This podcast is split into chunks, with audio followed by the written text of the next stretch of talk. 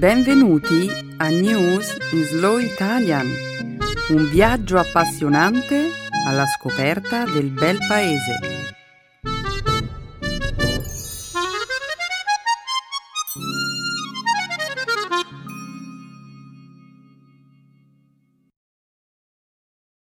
Oggi è giovedì 11 maggio 2017.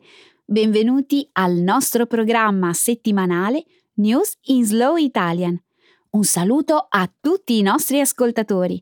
Ciao Benedetta, ciao a tutti. Nella prima parte del nostro programma, oggi parleremo delle elezioni presidenziali francesi e della vittoria di Emmanuel Macron. Parleremo inoltre della giornata mondiale della libertà di stampa che si è celebrata lo scorso 3 maggio. Vedremo poi i risultati di un recente studio che stabilisce un legame tra il cambiamento climatico e l'aumento della gravità e della frequenza delle turbulenze aeree. Infine, concluderemo questa prima parte della puntata di oggi commentando i risultati di uno studio che rivela come il concetto di spazio personale vari notevolmente da paese a paese. E non commentiamo la notizia principale di questa settimana? Sì, eh, commentiamo i risultati delle elezioni francesi. È questa la nostra notizia principale. Sì, sì, certo, ma io eh, mi stavo riferendo al licenziamento del direttore dell'FBI da parte di Donald Trump il presidente ha licenziato la persona che stava svolgendo delle indagini su di lui e sul suo staff per determinare la presenza di possibili collusioni con la Russia. Sì, Stefano, questa è di certo una notizia molto importante, ma eh, è anche una notizia tuttora in evoluzione. Eh, la commenteremo la prossima settimana, va bene? Va bene. Ora continuiamo a presentare la puntata di oggi. La seconda parte della trasmissione sarà dedicata, come sempre, alla cultura e alla lingua italiana. Nel segmento grammaticale presenteremo una panoramica sulla forma attiva e passiva dei verbi. Infine concluderemo il nostro programma con una nuova espressione idiomatica, mettersi il cuore in pace. Io sono pronto per cominciare, Benedetta. Benissimo, Stefano. Diamo inizio alla trasmissione.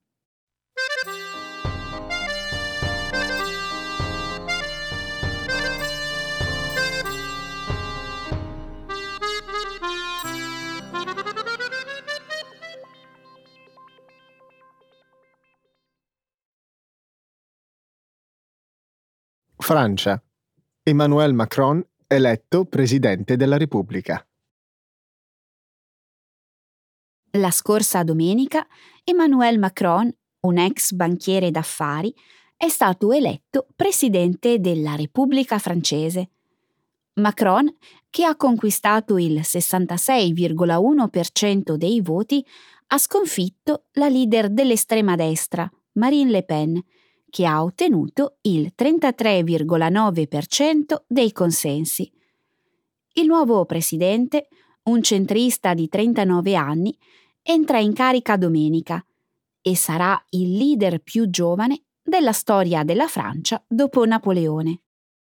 Molti interpretano la vittoria di Macron come un voto di fiducia nell'Unione Europea, che Le Pen, invece, aveva minacciato di abbandonare.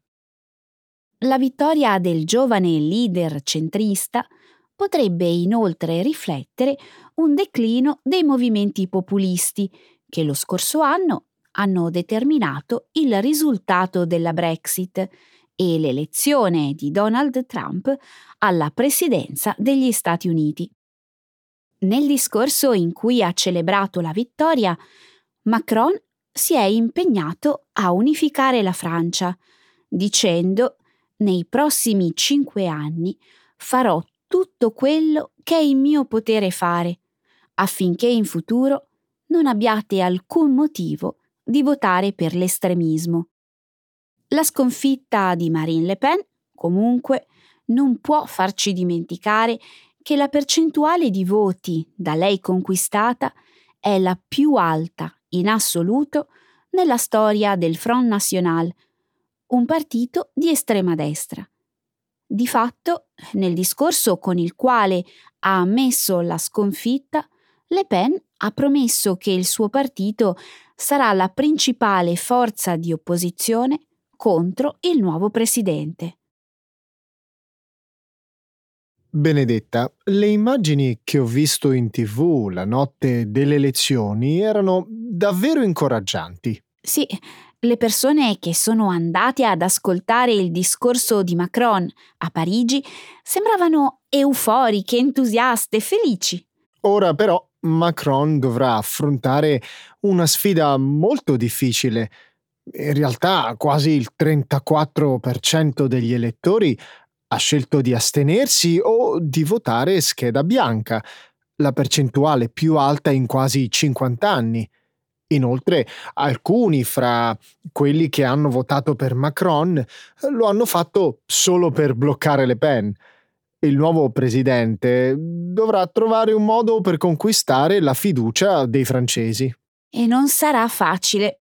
Al momento Macron non ha un partito politico in Parlamento per poter attuare le sue riforme dovrà vincere una solida maggioranza nelle elezioni legislative del prossimo mese. Certo che ha un partito. En Marche. Sì, ma attualmente il suo partito non ha alcuna rappresentanza in Parlamento. Questo è vero. La buona notizia per Macron, comunque, è che i sondaggi d'opinione indicano che il suo partito, En Marche, ha delle buone probabilità di conquistare una maggioranza alle elezioni del mese prossimo. Sì, in effetti è probabile che il suo partito ottenga una grande vittoria elettorale, ma il futuro politico della Francia dipenderà da ciò che accadrà nei prossimi cinque anni.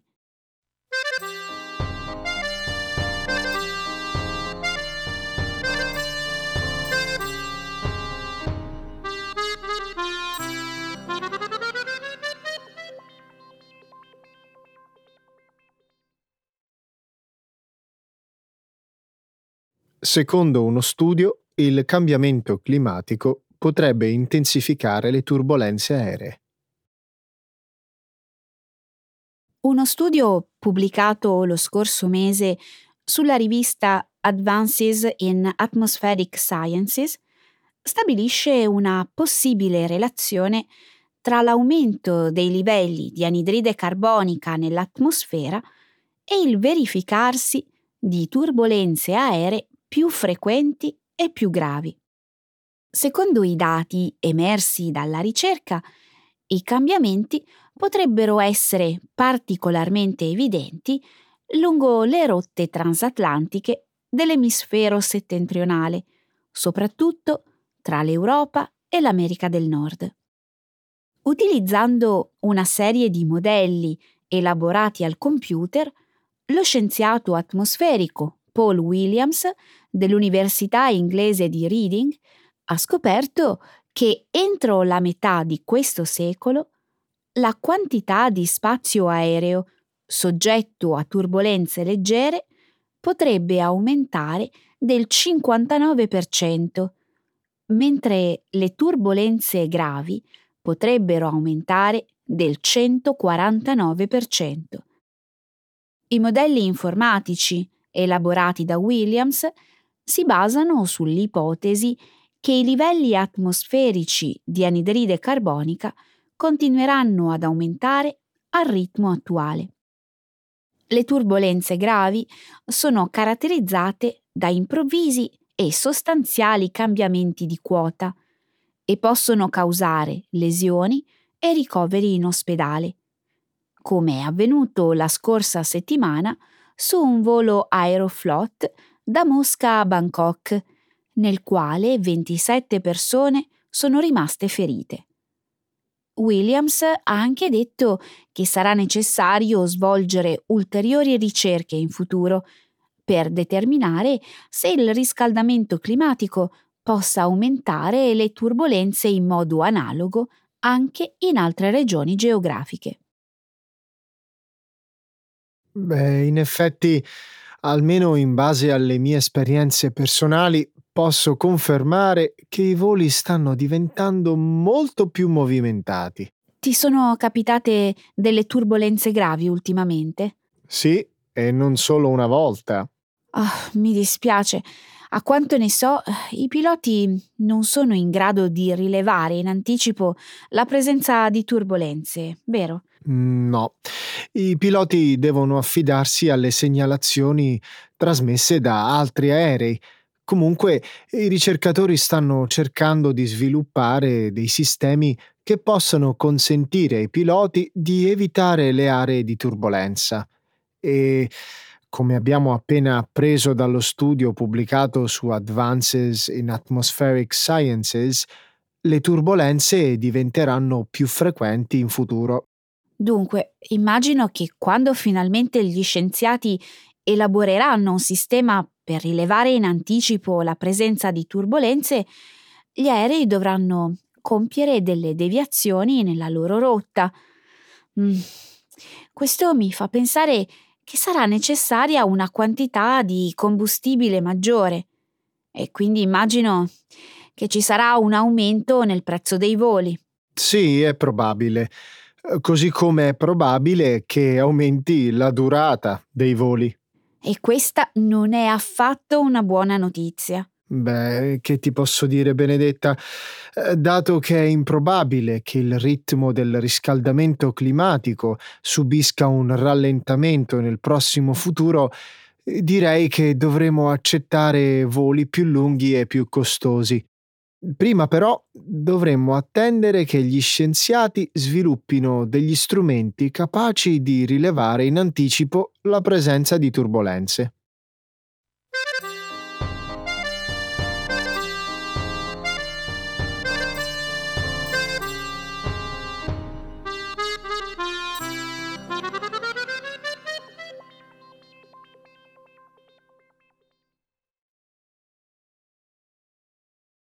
La repressione sui media raggiunge livelli allarmanti mentre si celebra la giornata mondiale della libertà di stampa. Lo scorso mercoledì 3 maggio i giornalisti e le organizzazioni dedicate all'informazione hanno celebrato la giornata mondiale della libertà di stampa.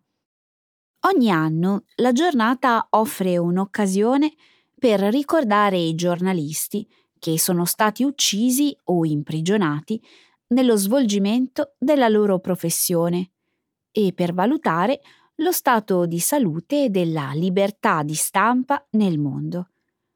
La ricorrenza è stata istituita dall'Assemblea generale delle Nazioni Unite nel 1993. 1993. Quest'anno le organizzazioni che monitorano la libertà di stampa hanno presentato un quadro a tinte fosche. Secondo Freedom House, un gruppo con sede a Washington, oggi nel mondo la libertà di stampa si trova ai livelli più bassi degli ultimi 13 anni, una situazione legata alle minacce che gli organi di informazione stanno vivendo nelle democrazie consolidate, così come all'attuale inasprimento delle repressioni contro i media nei paesi autoritari. Secondo quanto riportato dal gruppo, alcuni dei casi più gravi si sono verificati in Polonia, Ungheria e Turchia. Inoltre soltanto il 13% della popolazione mondiale vive in un paese che rispetta la libertà di stampa. Secondo il Committee to Protect Journalists, un'organizzazione con sede a New York, alla fine del 2016 i giornalisti che si trovavano in carcere in vari paesi del mondo erano 259, un numero che segna un livello record. Uno di questi, David Isaac, è stato premiato dall'ONU, lo scorso mercoledì per il lavoro che svolge nel suo paese, l'Eritrea, uno dei paesi peggiori al mondo quanto a libertà di stampa. Benedetta, questi sono tempi davvero difficili per i giornalisti. L'anno scorso ci sono state gravi repressioni in Turchia, dove sono stati chiusi oltre 150 organi di informazione. In Venezuela i giornalisti che descrivono le proteste contro il governo di Nicolás Maduro vengono minacciati e imprigionati. E questi sono solo due esempi. Sì, Stefano. In un certo senso questa situazione è sorprendente. Con un maggior accesso a Internet ci si aspetterebbe una maggior trasparenza nel campo dell'informazione e questo dovrebbe facilitare lo svolgimento del lavoro dei giornalisti. Oggi persino molti paesi con una solida tradizione di libertà di stampa si trovano ad affrontare una situazione molto difficile, aggravata in parte proprio dall'esistenza di Internet. Pensiamo all'epidemia delle notizie false. O al fatto che rispettabili organi di informazione vengono accusati di diffondere notizie non attendibili. Tutto questo rivela una tendenza molto pericolosa, Benedetta. Nel mese di febbraio il presidente degli Stati Uniti ha descritto i media come nemici del popolo americano. Queste affermazioni, con l'idea implicita che ci si debba fidare unicamente delle fonti informative approvate dalle autorità, evocano l'atmosfera di un paese autoritario.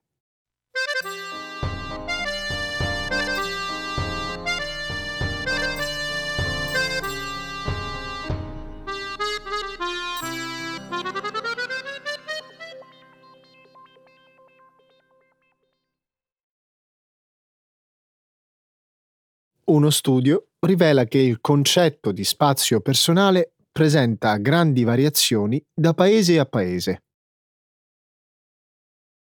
Un team internazionale di ricercatori ha presentato uno studio che rivela che la percezione dello spazio personale varia da paese a paese. Lo studio, che è stato pubblicato all'inizio di questa primavera su Journal of Cross Cultural Psychology, non ha delineato un modello che consenta di spiegare in modo chiaro queste differenze. Tuttavia, i ricercatori ritengono che almeno alcune delle variazioni osservate siano legate al clima. Per la realizzazione dello studio sono state intervistate quasi 9.000 persone in 42 paesi. I ricercatori hanno presentato ai soggetti dell'esperimento un'immagine raffigurante due persone in piedi, a circa due metri di distanza l'una dall'altra. Poi hanno chiesto loro di immaginare un'interazione con un buon amico, un conoscente o un estraneo, indicando quale fosse la distanza minima che avrebbero considerato accettabile prima di sentirsi a disagio. Dalle risposte è emerso che generalmente a richiedere la massima distanza dagli sconosciuti sono i rumeni e i bulgari, mentre gli argentini e i peruviani si collocano all'altro lato dello spettro. Per quanto riguarda invece gli amici intimi, a richiedere la distanza massima sono gli abitanti dell'Arabia Saudita, mentre sul lato opposto si collocano i norvegesi, gli argentini e gli ucraini. I ricercatori hanno inoltre individuato alcune caratteristiche comuni tra i paesi. Tra queste il fatto che le donne, rispetto agli uomini, preferiscono uno spazio personale più ampio quando si trovano in presenza di sconosciuti. Dallo studio È inoltre emerso che le persone che vivono nei climi caldi, in generale, preferiscono una maggiore vicinanza rispetto alle persone che vivono nei climi più freddi. Wow! Immagino che questo studio possa avere un sacco di applicazioni pratiche. Applicazioni pratiche. Sì, eh, le aziende possono progettare edifici, ascensori, automobili, ristoranti e protocolli di sicurezza basati su questo studio. Uh, non ti seguo. Vediamo qualche esempio. Se sei un architetto che progetta un ufficio a Buenos Aires, sai che anche se gli ambienti non saranno molto spaziosi, le persone si sentiranno comunque a loro agio. Ma se invece stai progettando una sala conferenze a Bucarest... Avrai bisogno di un maggior numero di metri quadrati a persona? Sì. Ok, e nel caso degli ascensori, delle automobili e dei ristoranti? Che cosa si fa? Beh, la strategia è la stessa. Ci si concentra sullo spazio. Va bene, ma eh, cosa intendevi dire quando hai menzionato i protocolli di sicurezza come applicazione pratica? Beh, non è ovvio? No. È semplice, Benedetta. Dimmi che cosa immagini possa succedere quando due rumeni o due argentini commentano delle informazioni riservate. E i rumeni tendono a stare più lontani l'uno dall'altro, ma eh, che cosa c'entra questo con i protocolli di sicurezza? Beh, c'entra moltissimo.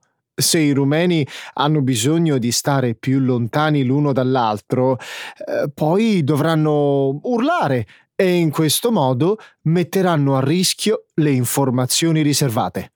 Quindi, uh, quale sarebbe l'applicazione pratica in questo caso? Mai assumere dei rumeni per svolgere un lavoro di spionaggio.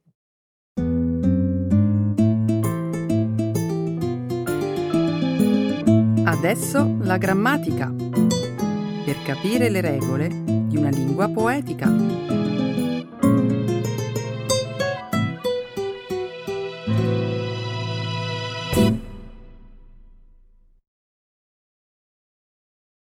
Overview of the active and passive voices. Sapevi che l'italiano è generalmente considerata una delle lingue più piacevoli da ascoltare? Sì, lo sapevo. L'italiano è famoso nel mondo per la sua musicalità, che è determinata dalla sapiente alternanza di sillabe e consonanti, e poi l'uso delle consonanti doppie, le soluzioni fonetiche e le figure retoriche che modificano il ritmo e la cadenza del discorso. Ok, basta, basta, ho capito il concetto la nostra lingua è così bella, ricca, musicale che è difficile non apprezzarla. Secondo alcuni sondaggi è ritenuta addirittura la più amata del mondo. Lo sapevi? Beh, non so dire se sia la più amata.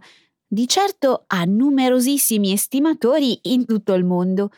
Se pensi poi che alla lingua parlata si accompagnano di solito anche i gesti, si potrebbe dire che l'italiano è piacevole da ascoltare e anche da vedere. Concordo con te. Sicuramente quest'ultimo aspetto è quello più teatrale. Ah sì, senza dubbio. A differenza di altre lingue nate per esigenze burocratiche, politiche e statali, l'italiano evoluzione del dialetto toscano, si è arricchito soprattutto grazie all'opera di poeti e scrittori che ne hanno determinato la propensione per la musicalità e la ricchezza lessicale. Davvero interessante. In effetti eh, è con i poeti toscani che nasce l'italiano. Dico bene? Sì, esatto.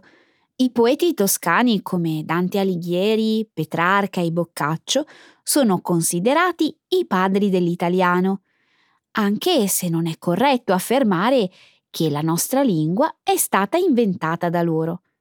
Diciamo che con loro inizia il processo che porterà alla nascita dell'italiano come lingua nazionale. All'epoca la lingua ufficiale era il latino, vero? Esatto. Ti svelo un'altra curiosità. Sai in quale regione nasce per la prima volta la cosiddetta poesia italiana? In Sicilia. In Sicilia? Davvero? Avevo capito che fosse nata in Toscana. Eh, sono un po' confuso. Ti spiego subito. Il processo che porterà alla nascita dell'italiano come lingua nazionale inizia in Toscana nel Trecento. Prima esisteva il volgare, una prima forma di italiano differente da zona a zona. Era la lingua del popolo, che non parlava il latino, la lingua ufficiale. Beh, per la prima volta alla corte siciliana di Federico II, dai poeti dell'epoca, è stata utilizzata la lingua volgare al posto del latino nazionale. Questo non lo sapevo. Davvero sorprendente. I manoscritti dei poeti siciliani furono poi tradotti in lingua fiorentina e diffusi, dando così il via al processo che avrebbe portato alla nascita di una nuova lingua letteraria, l'italiano appunto. Ritorniamo così al concetto iniziale. Di quale concetto stai parlando? Eh, scusa, ma devo essere stato colpito da una breve amnesia. È che l'italiano è diventato lingua nazionale per ragioni letterarie e non perché è stato imposto da qualche regnante. Ah, già è vero. Allora potremmo dire che l'italiano è così piacevole da parlare perché è nato dalla poesia. Sicuramente è una delle ragioni. Non bisogna pensare però che all'epoca l'italiano fosse parlato da tutti. Fino all'unità d'Italia nel 1861, 1861 l'italiano era usato solo da 600.000 persone in tutta la penisola. Gli analfabeti erano circa l'80% e per parlare comunemente si usavano i dialetti. Vabbè, qui entriamo in un discorso storico molto interessante. Sai a cosa mi riferisco? No, eh, non credo di avere capito. Nonostante l'italiano fosse la lingua comune ufficiale dopo il 1861, la gente continuava a preferire i dialetti regionali. Pensa che a unificare davvero l'Italia dal punto di vista linguistico non furono le armi, ma i giornali prima e poi la radio e le televisioni. Ma questo è un altro paio di maniche, magari ne parliamo un'altra volta. Ecco le espressioni, un saggio di una cultura che ride e sa far vivere forti emozioni.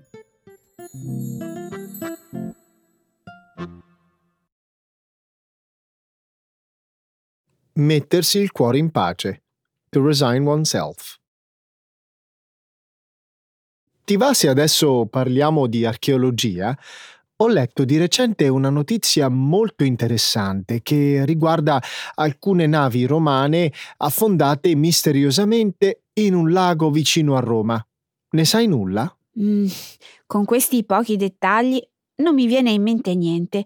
Uh, dimmi qualcosa di più. Allora, eh, si tratta di due grandi navi di epoca romana affondate misteriosamente nel lago di un paesino situato sui colli albani a circa 30 km da Roma.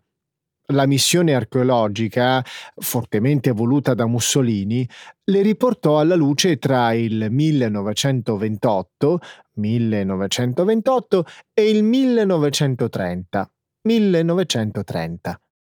La bellezza di queste navi, la ricchezza dei decori hanno fatto ipotizzare agli archeologi che si trattasse di navi cerimoniali destinate alla celebrazione di feste religiose. Wow! Deve essere stata una delle scoperte archeologiche più importanti del XX secolo. Strano che non me lo ricordi. È stato un ritrovamento davvero molto importante. Eh, pensa che si parlava dell'esistenza di questi enormi e sfarzosissimi vascelli già a partire dal Medioevo. Si favoleggiava addirittura che custodissero immensi tesori. Per questa ragione si era cercato di recuperarli numerose volte, ma senza successo. Alla fine, data la difficoltà dell'impresa, gli archeologi si misero il cuore in pace e desistettero dall'idea di recuperarle fino agli anni venti. Davvero non sai nulla delle navi di Nerone? Mm, di Nerone? Mettiti il cuore in pace, Stefano, non ne ho mai sentito parlare prima d'ora. Ah, posso farti una domanda? Certamente. Dove è avvenuto esattamente il ritrovamento di queste imponenti navi? Le navi sono state ritrovate sui fondali di un lago di origine vulcanica, a Nemi, una cittadina a sud di Roma. All'epoca questa zona era un centro religioso e politico molto frequentato, perché qui sorgeva un importante tempio dedicato a Diana. Aspetta un momento, qualcosa non quadra. Sei sicuro che il proprietario di queste navi fosse proprio Nerone? Certo che ne sono sicuro. Mm, credo che tu ti stia sbagliando, Stefano. Quando hai parlato di Nemi, ho capito di cosa stavi parlando e mi sono ricordata immediatamente della straordinaria impresa di recupero delle navi romane dal fondo del lago. Non mi era venuto in mente prima perché le avevi erroneamente attribuite a Nerone, mentre invece appartenevano a Caligola. Impossibile. Mettiti il cuore in pace, è come ti dico io. Probabilmente hai fatto confusione con i nomi degli imperatori romani. Tutto qui. Mm, forse hai ragione tu. La storia non è mai stata il mio forte. Quindi conosci la leggenda delle navi sul fondo del lago di Nemi? Certo, ti dirò di più. La leggenda parla di una terza nave sommersa, mai ritrovata, si dice che fosse la nave personale di Caligola e fosse la più grande e la più sfarzosa delle tre. Secondo gli storici dell'epoca, aveva ben dieci file di remi, la popa brillante di gioielli, ampi bagni, gallerie, saloni e addirittura viti e alberi da frutto, una specie di yacht dell'antichità. Tre navi anziché una? Ma questo è fantastico. Ciò significa che in fondo al lago si potrebbero nascondere altri tesori. Mettiti il cuore in pace, Stefano. Temo che il lago di Nemi non nasconda nessun altro tesoro, eccetto le due navi già riportate in superficie negli anni 30. Eh, c'è però chi crede ancora a questa leggenda pensa che sta per partire una nuova spedizione archeologica che scandaglierà il fondo alla ricerca di questo gioiello dell'ingegneria navale romana. Incredibile. Chissà se lo troveranno mai. Nel frattempo, mi sai dire in quale museo italiano si trovano le altre due navi? Sono custodite a Roma? Mi piacerebbe molto vederle. Purtroppo, anche su questo devi metterti il cuore in pace. Le navi non esistono più. Non capisco. È molto triste da dire, ma le navi di Caligola e gran parte dei reperti furono distrutti durante la Seconda Guerra Mondiale da un violento incendio di natura dolosa. Si dice che il fuoco fu appiccato dai nazisti in segno di disprezzo verso il patrimonio artistico italiano. Che scempio la guerra! È davvero la più stupida e la più inutile tra le trovate della razza umana.